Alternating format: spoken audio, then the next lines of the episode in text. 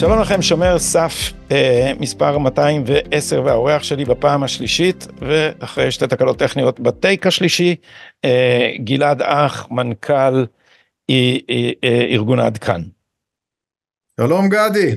שלום, אתה חוזר מ-65 יום אה, מילואים, אתה מפקד אה, פלוגה בחי"ר. אה, ספר לנו איך התחיל הסיבוב הזה של המילואים שלך. 95 יום בגבול הצפון. הם התחילו בבוקר השביעי לאוקטובר, כשאני מתעורר ושומע את כל הפיצוצים והיירוטים מעל המרכז, ומחליט לפתוח טלפון בשבת שמחת תורה, ורואה את כל ה... מה שקורה בדרום, באופקים, שדרות וביישובי העוטף, דווקא מהטלגרם של, ה... העזתים. וכולנו בתחושה, עוד רגע חיזבאללה נכנס, עושה את מה ש... את הרציחות ש...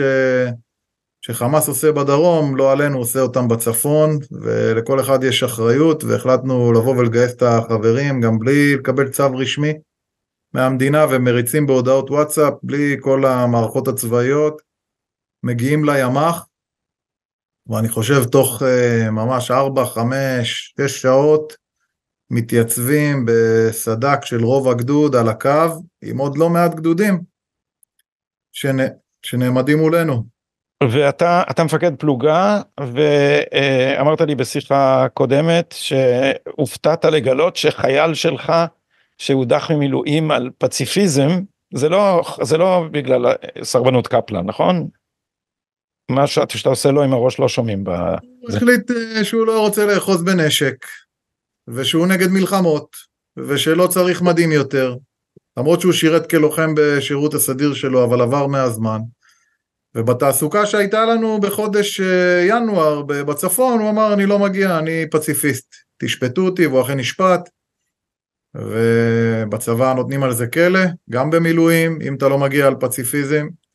ונכנס לכלא, ופתאום אני רואה אותו מראשוני המתייצבים. אמרתי לו, מה, מה קרה? למה אתה פה? הוא אומר, עזוב, הכל השתנה, אחרי השביעי לאוקטובר כולנו אנשים אחרים, אני איתכם מאה אחוז, הבנתי. וואו, אה. אמ, והוויכוחים הישנים, יש, יש גם, אה, קודם כל, האם אה, היו איזה שהם סרבני רפורמה בפלוגה שלך? תראה, אני, אתה יודע, אני מעורב בעולם המילואים כרב סרן, כמ"פ במילואים, לא רק שלא היו אצלי בפלוגה, לא שמעתי לא בגדוד, לא בחטיבה, וגם לא בגדודים שכנים על סרבני רפורמה. זה איזושהי אה, אגדה כזאת, של, אה, שניסו לטפס עליה, אתה יודע, כל השמות, אחים לנשק, טייסים, 669, זה, בסוף מסתבר שזה לא בדיוק טייסים שהם עדיין בשירות מילואים, שזה, כל החבר'ה שם מאחים לנשק, הם, אה, פעם אחרונה שהם עשו מילואים זה היה בשלום הגליל, לפני 40 שנה, כל מיני דברים כאלה שמתגלים כ... כאיזשהו בלוף שמגלגלים אותו. אז זה, זה לא קרה. כן היו אנשים שהשתתפו בהפגנות, אתה יודע, בסוף זה היה סוחף, זה היה בתקשורת, זה היה בטלגרם, זה גם היה סוג של פסטיבל. חבר'ה צעירים בגיל 21 עד 25, 30, באים ל... לריקודים בכיכר קפלן. הכל טוב. לא אה, משנה מה אומרים בעל הבמה. אבל תשמע, היה נתק מאוד גדול בין שני המחנות, כל אחד חשב שהשני הורס את המדינה, כל אחד חשב שהשני זה הסכנה הכי גדולה למדינה. זה, זה נתן איזה אותות ביחידה שלך, אתה ראית איזה אה, סדקים שעדיין, אה, שעדיין מפצלים את, ה, את האנשים? אני חייב להגיד לך שלא היה זכר, לא היה זכר לזה, ואנחנו לא פלוגה, אתה יודע, מזן אחד, זה כל הקשת הפוליטית. כל הקשת הפוליטית.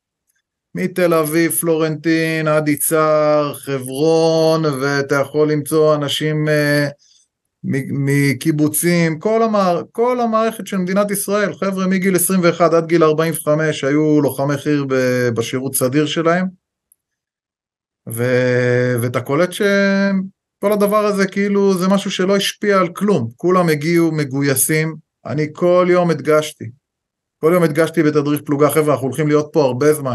זו מלחמה ארוכה. דרך אגב, אנחנו עדיין uh, מוכנים לקריאה, כאילו, אנחנו שוחררנו לפרק זמן uh, מוגבל. אנחנו אמורים לחזור עוד תקופה קצרה.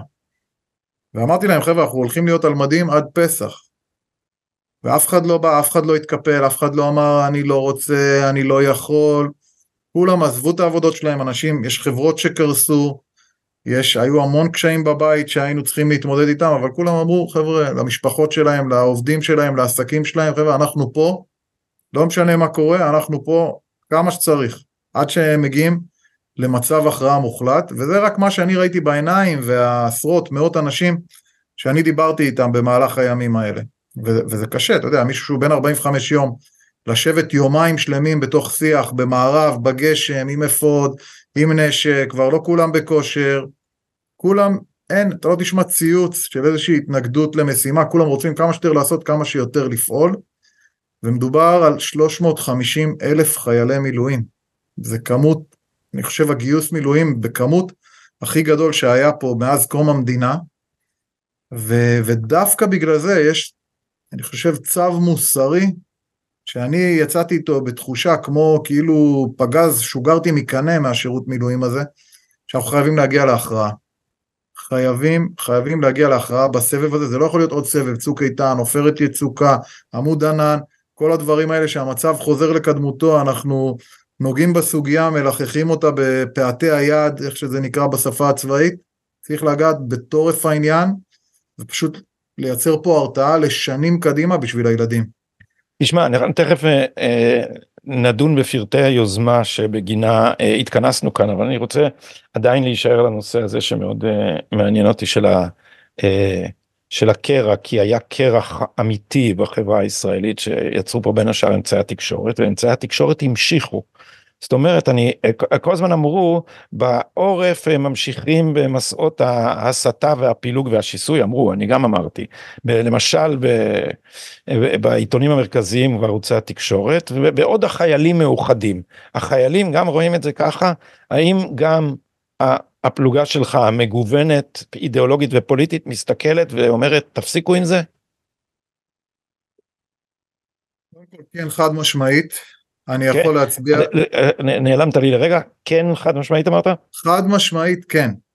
כן. אני אומר, כן אני יכול להצביע על קרע אחד שהיה, וזה בין דרגי השטח של הצבא, עולם המילואים, לבין, אה, אני אומר בזהירות, הפיקוד הבכיר מאוד של הצבא, והפקידות הבכירה, כי החיילים באו עם drive, והמון נתנו מעצמם, גם כסף, אתה מבין, נסענו ברכבים הפרטיים שלנו, לא, לא סיפקו לנו רכבים, מ"פ, מג"דים, הכל, אף אחד לא צייץ על זה.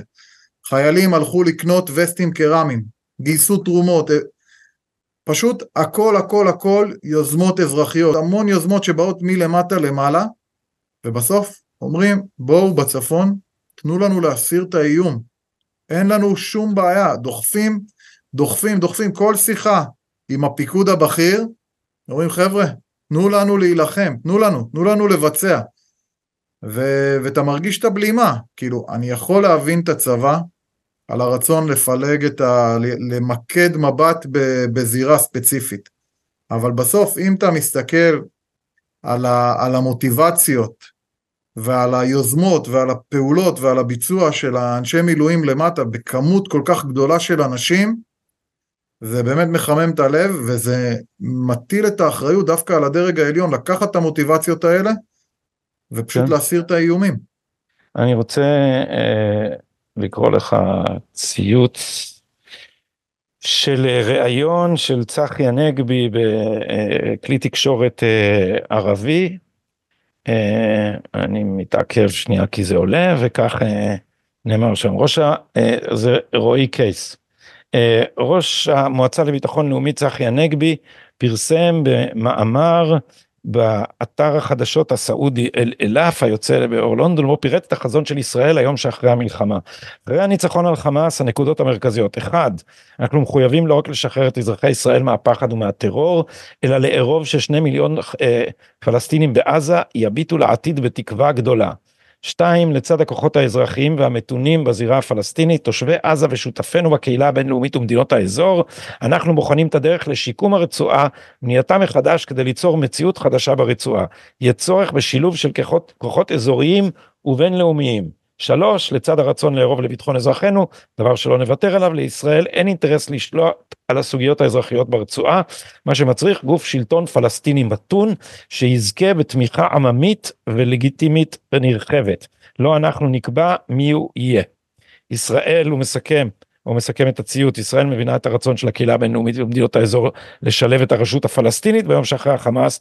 אנחנו מבהירים שהדבר יחייב רפורמה יסודית של הרשות הפלסטינית והכרה במחויבות שלה לחנך את הדור הצעיר בעזה, רמלה, ג'נין ויריחו על ערכי המתינות והסובלנות ללא הסתה, אה, אלימות נגד ישראל.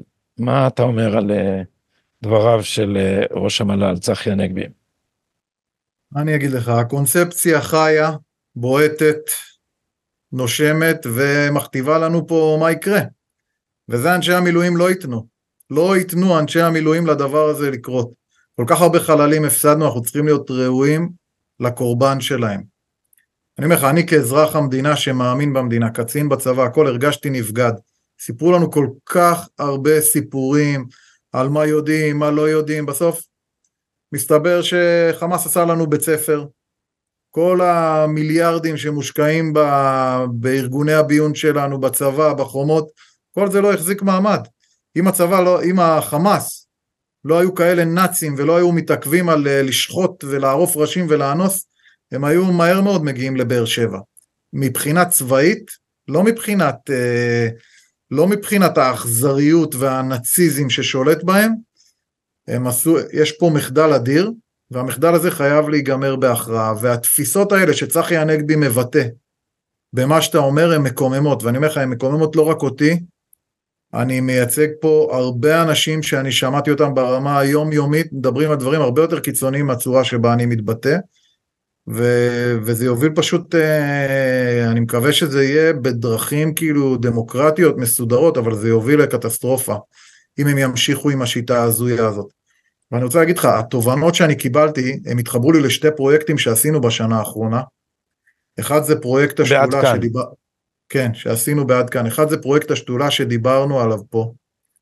כן. ובפרויקט השדולה הבחורה רות... נזכיר בשתי מילים מה זה, מדובר על אה, מתנדבת סקנדינבית שהשתלתם מתוך ארגון בשם ה-ISM, International Solidarity Movement, שטוען שהוא מדבר בשם זכויות אזרח, הגעתם ומצאתם שהוא ממומן על ידי החמאס והוא פשוט ארגון אנטי ישראלי שמשחק על זכויות אדם כדי לפגוע בנו בזירה הבינלאומית, והיא חדרה אל תוכו. רות קראתם לה על שם רות המואביה, היא הייתה... רות, באמת, שמנו אותה ב-ISM כי זו הייתה בעיה של חיילים שבאים ויורקים להם בפרצוף כל יום ממש פיזית ומצלמים אותם והצבא לא נותן להם יכולת תגובה. והיא התחילה להיות פעילה ב-ISM ומהר מאוד הגיעה לחמאס אירופה כי כל פעם היא הפכה להיות יותר ויותר בכירה ופתאום אני מקבל כל יום למשרד וידאוים מהחמאס באירופה ואתה רואה את התחכום ואתה רואה את התקציבים אתה רואה את השנאה ואת האידיאולוגיה הנאצית הסדורה, ודיברנו את זה, וניסינו ניסינו להעביר את המסר, גם באמצעות uh, צבי חזקאלי, ערוץ 13, קוד ההפקות וכל השדה התקשורתי, גם, ב, גם בשדה הפרלמנטרי, עשינו כנסים, הכל, ואתה רואה, האסימון לא נופל. חבר'ה, אנחנו עומדים פה מול מנגנון חמאס שהוא לא רק קבוצה של עזתים עם כפכפים וקלצ'ניקוב, יש פה מערכת שמתוקצבת בכל כך הרבה כסף, הראינו את המזוודות של הדולרים ושל היורו, הוא אומר בסרט, הראש של החמאס בהולנד, הוא אומר קניתי 700 מסגדים. אז היא אומרת לו, אבל איך קנית 700 מסגדים? הוא אומר לה, אם יש כסף זה מאוד קל, אני הולך לכנסייה, משלם להם פי שתיים מהמחיר של הכנסייה והופך אותה למסגד. עכשיו, מה זה 700 מסגדים רק בהולנד? זה, זה מטורף. תחשוב על כל המדינות היותר גדולות, צרפת, גרמניה, איזה פעילות יש לחמאס שם, מול איזה מפלצת אנחנו עומדים. רק בדנמרק, הבן אדם שמדבר איתה, עם, עם רות, הוא אומר לה, אה, קיבלתי 266 מיליון דולר מקטאר בשביל הפעילות של החמאס בדנמרק. פתאום אתה מבין את המפלצת, ואני יושב גם עם המשרד לנושאים אסטרטגיים, עם שרים שונים, עם חברי כנסת, מציג להם את הנתונים, מציג את הוידאוים, הלכתי לטלוויזיה, כאילו אתה מדבר לקיר, אף אחד לא מבין, אומרים לך כן, כן, כן, דבר עם אנשי שב"כ, עם אנשי מוסד, כל עוד זה לא, אומרים לך, כל עוד זה לא פח"א, זה לא מעניין, זה ברמת חופש הביטוי, שיגידו מה שהם רוצים, זה בעיה של האירופאים. שבר פה הוא עמוק, האחים המוסלמים, החמאס, עושים פה עבודת שורש, מתחברים לעטינים אה, פיננסיים גם של קטאר, גם של איראן, ו- ואני מכיר את האנשים, אני יודע מי זה זאהר ביראוי, אני יודע מי זה אמין אבו ראשד שדאגנו שהוא ייכנס לכלא, אני יודע מה זה אל-אקסה Foundation, אני מכיר את כל המנגנונים, זה, זה, זה מוקד אחד. מוקד שני זה הפרויקט שעשינו עם, אה, עם המשפחות השכולות מבוחרים בחיים על החיבור בין רע"מ, בין הערבים הישראלים לבין החמאס. רע"מ יש לה את התנועה האסלאמית, הראינו, איך כל שנה הם מעבירים 50 מיליון שקל לעזה, באישור השב"כ. וכששמנו בן אדם שם, הוא שואל לאן הכסף עובר, הם אומרים למשפחות של שהידים. משפחות של שהידים. אז זו תובנה שנייה, שגם ערביי ישראל, מה שנקרא התנועה האסלאמית, כביכול המתונים, מחוברים מאוד חזק לחמאס. תובנה שלישית זה בפרויקט שעשינו פרחים בקנה. הספר פרחים בקנה של נווה דרומי הוא מבוסס על מחקר של עד כאן, הוצאנו אותו ב, ביחד עם אה, רותם סלע, עם אה, סלע ההוצאה לאור. בעצם הראינו את, את הכניסה המאוד עמוקה של הפרוגרס לתוך הפיקוד העליון בצה"ל במשך כל כך הרבה שנים, ואיך זה משפיע קודם כל על מושגים כמו עוברים מהכרעה, עוברים להכלה, עימות מוגבל, כל מיני מושגים כאלה שמחלחלים ברמות הכי גבוהות, ואיך זה יורד עד לחייל, עד להוראות פתיחה באש, עד לסיכון חיי אדם של חיילים, וגם גרימת מוות של חיילים לא פעם, בשביל הערכים של להגן על האויב ואזרחי האויב וכולי. וכל הדברים האלה מתחברים, ופתאום אנחנו הגענו לנקודת הפרוץ שהם עשו לנו פה בית ספר של החיים, ועכשיו אני חושב שאנחנו, אה, זו התובנה שלי, שאני, זה הפך להיות משימה מרכזית, אנחנו במין אה, מבחן, בסימן שאלה אם אנחנו נצליח לקחת את השואה הזאת שהעבירו אותנו, ולהפוך אותה רגע לשינוי דיסקט. מה שהיה לא יכול להיות, וזה צריך לבוא למטה מהעם, כי למעלה חלקים גדולים, כמו שציינת קודם, פשוט אה, רקובים. רקובים. אז uh, ארגון uh, עד כאן מפרסם עכשיו uh, מסמך שנקרא, בואו אני אנסה להראות אותו פשוט בזום שהוא ייכנס למסך, שנקרא עוז לישראל בשערי עזה. בוא תסביר לנו גלעד על מה המסמך הזה מדבר. אז תראה, אנחנו רגע בוחנים את החלופות שמדינת ישראל מציעה לתמונת ההכרעה, למצב הסופי של, ה, של הקרב הזה, של המערכה הזאת שאנחנו נמצאים בה. אחד, דובר על אה, רשות, שליטה פלסטינית, רשות פלסטינית ברצועת עזה, כאילו PA, פלסטיניאן אוטוריטי. הדבר הזה, קודם כל, מאוד מהר יחזיר את, אה, את החמאס. ראינו ב-2005 איך אה, חמאס, שזה בעצם האוכלוסייה העזתית וחמאס זה, זה היינו הך. מגיעים, תופסים את אנשי הפת"ח, זורקים אותם מהגגות, זה פעם אחת. פעם שנייה, אנשי הפת"ח בעצמם, אש"ף, הצאצאים האידיאולוגיים של ערפאת, אנחנו יודעים כמה הם אה, מעוניינים לרצוח יהודים. אנחנו שומעים את התגובות שלהם על מה שהיה בשביעי באוקטובר, שומעים את ג'יבריל רג'וב, את אבו מאזן, את כל האנשים האלה, שום גינוי. המטרה שלהם זה אותה מטרה רק בדרכים יותר אלגנטיות. אז השליטה של הרשות הפלסטינית ברצועת עזה זה, זה אירוע שהוא פשוט הזוי. אם מדינת ישראל הקריבה כל כך הרבה חיילים בשביל בסוף על הדם שלהם לתת את, ה, את רצועת עזה, להגיש את המגע של כסף לאבו מאזן. האופציה, החלופה השנייה שמציעים ושהציעו ושמדברים עליה יותר באירופה זה כוחות uh, בינלאומיים ש, שישלטו ברצועה. סטייל uh, יוניפיל, כן, יוניפיל ברצועת הביטחון, אנחנו רואים שזה בדיחה, הם בחיים לא עשו בשבילנו את העבודה, אף פעם הם לא עשו בשבילנו את העבודה, זה התחיל מנאצר שקרא להם לברוח ומיד הם קיפלו את הפקלאות בסיני והתקפלו. אה, זה כמובן אופציה שהם לא יגנו עלינו בחיים.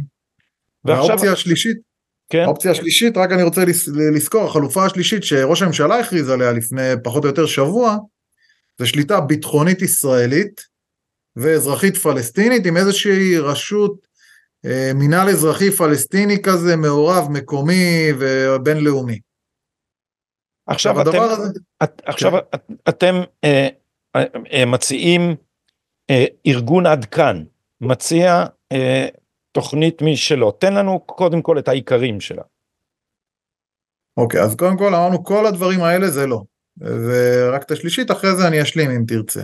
אבל מה אז, כן, אז, אז, בוא, אז בוא תשלים ואז אני אשאל אותך. אני אומר, הנושא של אה, שליטה ביטחונית ישראלית ואזרחית פלסטינית, זאת אומרת האוכלוסייה היא פלסטינית והמוצבי בט"ש, זה כל מיני גדודי בט"ש שנמצאים שם, היינו בסרט הזה ברצועת הביטחון בדרום לבנון, מאז 1984 פחות או יותר עד שנת 2000, אנחנו יודעים טוב מאוד, מהר מאוד יגיעו המכוניות תופת, מטעני הצד שפוגעים בפטרולים, והחיילים שם יהפכו להיות אה, ברווזים במטווח. עוד פעם עם ה progress ששולט על הוראות הפתיחה באש, ואין להם יכולת לראות באזרחים כשהאזרחים עצמם הם בעצם חמאס ושולחים נשים, שולחים ילדים, עומדים מאחורי נשים וילדים, זה השיטות שלהם. טיק טק יקום פה עוד ארגון ארבע אמהות, מי שזוכר את השנים 99-2000, ומהר מאוד אנחנו נצא כשבסוף הם מסיימים את המערכה הזאת בניצחון של חמאס, ששולט ברצועה. אז עכשיו, ב... עכשיו אה, בוא נתחיל ממש מהראשי פרקים של התוכנית שלכם. אנחנו בעצם מציעים חמישה, מדברים על חמישה דברים שהם, אה, אי אפשר לוותר על אף אה, חלק מהם. אחד, זה נושא הקרקע. בסוף, בשביל שהמערכה הזאת תסתיים בניצחון, שיצרב בתודעה, שטח של רצ... מרצועת עזה, שטח משמעותי חייב לעבור למדינת ישראל. זאת אומרת, המפה צריכה להשתנות. אני הייתי אומר, כל, כל הרצועה, אני לא יודע אם הציבור בישראל והממשלה כזאת או אחרת בשלים לזה, לפחות בפרשנות המצומצמת, מקו נחל עזה וצפונה, חייב להיות שטח ישראלי מוחלט, לא שטח פלסטיני. שום דבר, ריבונות ישראלית מלאה, מנחל עזה, נחל הבשור וצפונה. להרחיב לשם את העיר שדרות, להעביר את יישובי העוטף לקו הים, עלי סיני, ניסנית, כל היישובים שהיו שם, להקים אותם מחדש.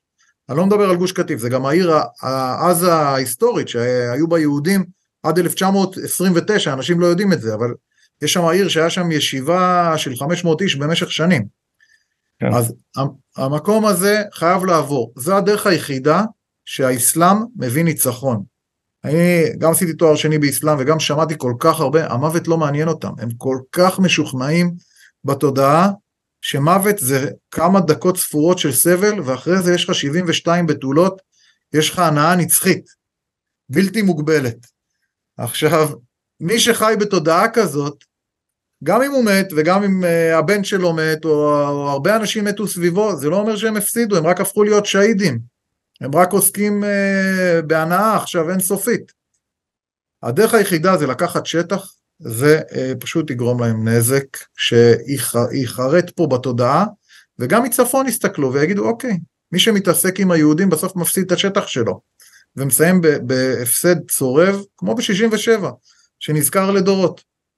דבר שני זה סוגיית האוכלוסייה. סוגיית האוכלוסייה. בסוף האוכלוסייה העזתית אי אפשר להגיד שהיא בלתי מעורבת.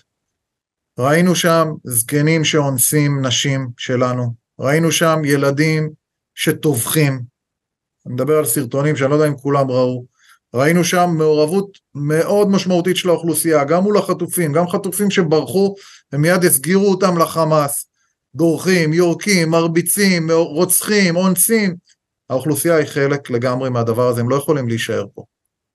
אני הייתי אומר, אני הייתי הולך על הפרשנות המרחיבה, אבל היום אני הולך על הפרשנות המצומצמת, כי אני רוצה שאשכרה זה יקרה, ואני אומר, כמות נכבדה מהם צריכה פשוט לעזוב פה את השטח. הם לא יכולים להישאר שכנים שלנו, אני לא יודע להבדיל... איך זה יקרה, גלעד? אז יש פה עניין של הגירה מרצון, ויש פה עניין של מעורבות של מדינת ישראל, שצריכה לפעול בכלים דיפלומטיים אגרסיביים. בסוף הייתה פה מגמה אדירה, מי שיסתכל קצת על רשות פלסטינית לפני, לפני השביעי באוקטובר, מרצועת עזה היה רצון אדיר לעבור למדינות אחרות. אף אחד לא באמת רוצה לגור שם. רק מי שמשתמשים בו כאיזשהו כלי נגד היהודים. סדר גודל של 100 אלף צעירים עזבו בשנה האחרונה את רצועת עזה לטורקיה ולאירופה. חלקם בסירות, חלקם דרך מצרים. זה מגמה שצריך לעודד. צריך לאתר מדינות, זה עבודה של אה, משרד החוץ, של המוסד, יכול להיות שצריך להקים מנהלת אה, הגירה מרצון, וצריך רגע להבין איזה מדינות צריכות ידיים עובדות, מדינות כמו נורבגיה, מדינות כמו קנדה, מדינות כמו אה, אפילו מדינות המפרץ וטורקיה, הם צריכים ידיים עובדות, במדינות האירופאיות הצפוניות ובקנדה, שחסר כוח אדם, זה פוגע להם בכלכלה עד רמה שאין להם יכולת לשלם ביטוח לאומי. לא בטוח שהם מעוניינים בעוד פלסטינים, אה, זה לא... אה, ברוב המדינות האלה כבר יש מחשבות שניות אחרי, אה, אחרי פתיחת השערים של 2015. אכן, אבל לכן זה צריך להיות משהו מדינתי. מדינת ישראל... יכול... אז צריך לרכז מאמץ בזה. ו... צריך לרכז מאמץ. יכול להיות שיהיו עמידות של הצלחה, אנחנו לא... אה, אה, יכולות לנוע בין, אה, בין מספרים קטנים לאולי יום אחד הזדמנות למספרים אה, יותר גדולים. שני עקרונות מעניינים אני די אופטימי על הדבר הזה. כן? אני חושב ש, שאם מדינת ישראל תרכז מאמץ ותגדיר מינהלת, שיהיו מעורבים בה גם גורמים מהמוסד, שיש להם המון קשרים והמון מדינות חייבות להם. גם גורמים אפילו ממינהל הרכש של משרד הביטחון. היום יש כל כך הרבה אה, גורמים בעולם שרוצים לקנות מאיתנו את החץ. ווואלה, בעסקה יכול להיות עוד סעיף, שהחץ מגיע עם פועלים. באים איתו, מגיעים איתו, כן? יש תן וקח בזירה הבינלאומית. אלה שמייצרים את הקסאמים יעברו למדינות שיקבלו את החץ. אה, כן. אז זה סעיף שני, סעיף שלישי, פשוט כי זמננו קצר ואני רוצה שנספיק את הכל. סעיף שלישי זה אני חושב הנושא של הענישה הבלתי פרופורציונלית. מה שהיה פה, אני זוכר שהיה פיגוע בעלי, כולנו הזדעזענו מחמישה הרוגים, מה שהיה פה הוא פשוט שואה, הוא בלתי נתפס וזה לא יכול להישאר באותה רמת ענישה, ענישה פלילית שמביאים את הבן אדם, מחפשים ראיות, כן ביצע, לא ביצע, מה היו המניעים, יש לו נסיבות להקלה בעונש, החוק שצריך להנחות פה את הענישה, וחייבת להיות פה ענישה משמעותית, זה חוק הנאצים ועוזריהם, שפשוט מוציאים את האנשים האלה להורג. כן, אנחנו מדינה אחרת אחרי השביעי באוקטובר, עברנו טבח נוראי, וגם הצד השני חייב, לה, חייב לחוות משהו אחר, לא יכול להיות שהם יושבים שם בבתי כלא, כל הקבוצות האלה רואים טלוויזיה ואוכלים אוכל על גבי משלם המיסים הישראלי. ענישה בלתי פרופורציונלית, זה הדבר השלישי. הדבר הרביעי, זה משהו שדיברנו עליו קודם, זה נושא של חמאס אירופה. זה תשתית משמעותית.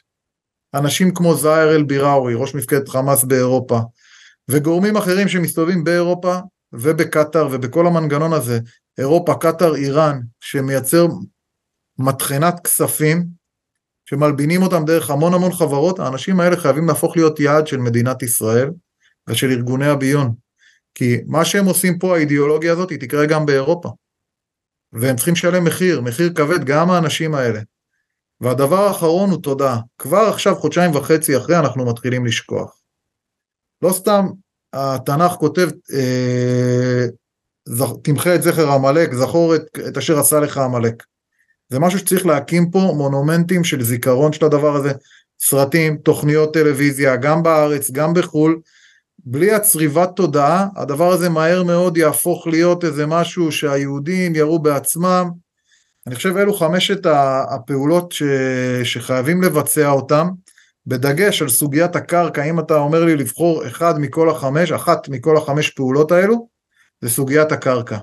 זה הדרך היחידה לייצר פה הרתעה, אני חושב שהדבר המרכזי שנפגע, מעבר לתחושת הביטחון של אה, האזרחים, במערכי המודיעין והביון של מדינת ישראל ובצה"ל בשביעי לאוקטובר, זה ההרתעה.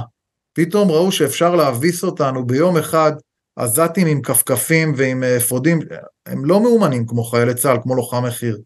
הם איזשהו צבר של כנופיות שהם מצליחים להביס את הצבא החזק ביותר במזרח התיכון, זה ייצר אה, פגיעה משמעותית בהרתעה, ואנחנו רואים את התוצאות של זה עכשיו בים סוף ובצפון. כי אומרים בואנה אלה פראיירים, והדבר הזה חייב להשתקם. הדרך היחידה זה לקחת שטח משמעותי ולהבין רגע שהדיסקט יתהפך. אה, יש לכם, יש לכם גם עצומה אה, שאתם מחתימים עליה, אנחנו נשים לינק לעצומה מתחת לסרטון הוידאו, מי שרוצה להצטרף ליוזמה המכונה אה, עוז לישראל בשערי עזה, מוזמן לעשות את זה. מילה אחרונה גלעד, למי זה מכוון, ימנים, שמאלנים, מי, מי אתה מצפה שיצטרפו ליוזמה הזאת? אנשי מרכז, ימין ש... מתון, אה, מצביעי אה, ימינה, אה, מי, מי האנשים הרלוונטיים, הקהל שלך? אני השתחררתי שבוע שעבר, אני אומר לך, ואני, למרות שהשתחררתי הייתי ערב אחד בבית ואני לא רואה בית. אני מאז ממשיך את המלחמה בזירה האזרחית, ואני נפגש עם המון המון אנשים בשביל לגבש פה איזושהי קואליציה לא של ארגונים, קואליציה של אנשים. ואני רוצה להגיד לך שכל מי שדיברתי איתו, גם שהיה בצד השמאלי וגם בצד הימני, ויכול להיות שיש לו דעות אחרות לגבי כיבוש, לגבי...